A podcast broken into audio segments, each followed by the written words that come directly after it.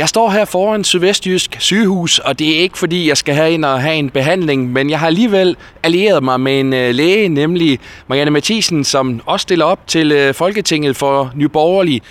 Og Marianne, øh, hvordan oplever du det danske sundhedsvæsen lige nu? Jeg vil sige, du ser heller ikke særlig syg ud, så det er dejligt. Jamen, jeg har jo været læge nu i 40-45 år, og øh, sygehuset alt det i knæ, fordi vi mangler personale.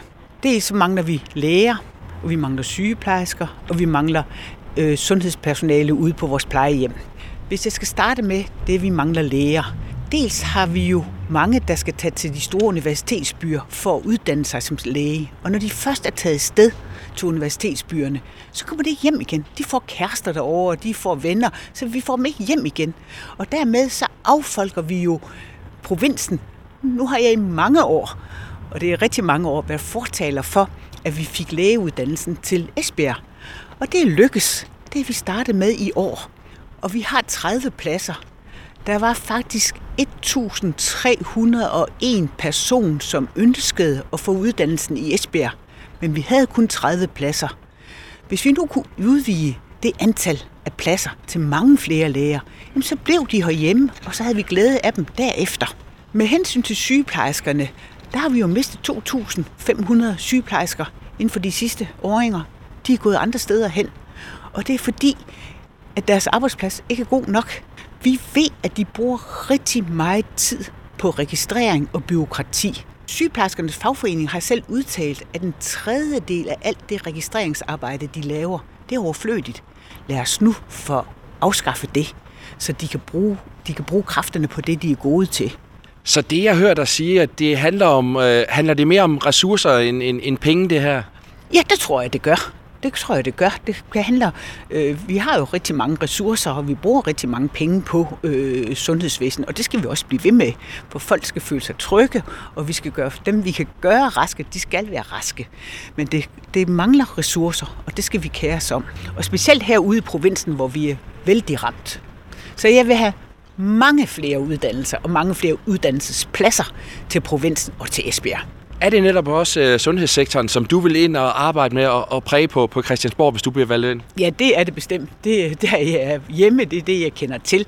Jeg kender det fra den gang, jeg arbejdede på sygehuset. Jeg kender det fra min tid som praktiserende læge, og de sidste seks år har jeg været vagtlæge, så jeg kender det hele indenfra. Så selvfølgelig vil jeg tage min erfaring med og præge det når jeg kommer på Christiansborg. Men jeg vil også gerne repræsentere Esbjerg, for jeg er jo esbjergenser. Jeg er født og opvokset her. Mine forældre var esbjergenser, mine bedste forældre var esbjergenser, og mine børn er noget så sjældent som fjerde generations esbjergenser. Kan du mærke, når du taler med, med folk øh, på gaden her under valgkampen, at det også er et, et emne, et område, som berører og, og betyder meget for, for mange? Ja, altså specielt efter den sidste udsendelse med TV2, øh, opråb for hjemmeplejen, der fylder det meget. Jeg har faktisk et, et slogan, hvor jeg siger, det man frygter mere end døden, det er at komme på et dansk plejehjem. Og det skal vi have ændret på. Vi skal have bragt omsorg meget mere ind i plejen af vores ældre. Jeg er meget mere interesseret i, at vi får omsorg, end vi får faglighed. Jeg er meget mere interesseret i, at når jeg selv bliver gammel, så vil jeg gerne have en kærlig person omkring mig. Men noget af det, som også øh, har fyldt lidt her i debatten, det har eksempelvis også været på, på plejehjem, om, øh, om folk kunne, kunne sige nej til, til hjælp fra personale med eksempelvis et muslimsk tørklæde. Det ved jeg også, det er noget, der fylder lidt øh, hos dig og, og Nyborgerlig. Jamen, det gør det da. Jeg mener, at folk, der arbejder på offentlige arbejdspladser, de skal fremstå neutral. Så derfor skal de muslimske piger, de skal ikke tage et tørklæde på, når de går på arbejde. Det kan de gøre, tage det på, når de kommer hjem. Men vi skal fremstå neutralt. Og så er jeg jo tidligere kvindesagskvinde. Jeg var i jo 70'erne med til at bekæmpe, at kvinder ikke længere skulle være ærbare. Jeg er den første generation, der flyttede sammen med mænd, uden vi var gifte. Og ærbarhed er faktisk kvinders værste fjende. Og det muslimske tørklæde er et symbol på, at kvinder skal være ærbare. At man mener, at kvinder bør være jomfruer, indtil de bliver gift. Min farmor, hun forelskede sig i en ung mand, og han emigrerede til USA. Da han tog afsted, stod hun og var gravid. Og hun så ham aldrig igen. Hun fødte i dølsmå. Hun fødte det, man kaldte en uægte barn, en horeunge. Og det er jeg bange for alle de muslimske tørklæder. Det vil de jo, når de mener, at kvinder skal være ærbare indtil til de er, øh, bliver gift, så er det jo det, de proklamerer for. Og den er jeg bange for, den tendens. Jeg synes, min farmor, hun måtte forære sit barn væk, for hun var en simpel bondepige, der boede rundt omkring på gårdene. Hun var meget smuk, så alle kårlerne, de opsøgte hende om natten, for hun var ikke ærbar. Til sidst måtte hun give min onkel Tage bort, da han var lille, for hun kunne ikke have ham med på arbejde. Og det græd hun stadigvæk over, da hun fyldte 80.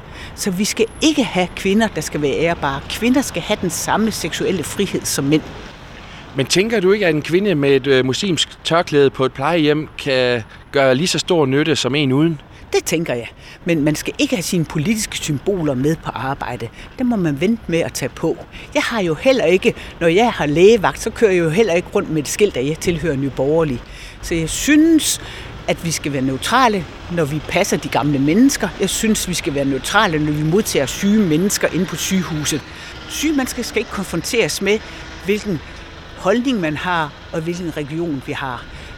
Ellers så får vi jo splittet vores samfund i, at her er muslimer, her er kristne, her er hinduer. Vi er danskere, og vi er ikke splittet op på den måde. Nu er der få dage til valget. Hvad siger din mavefornemmelse?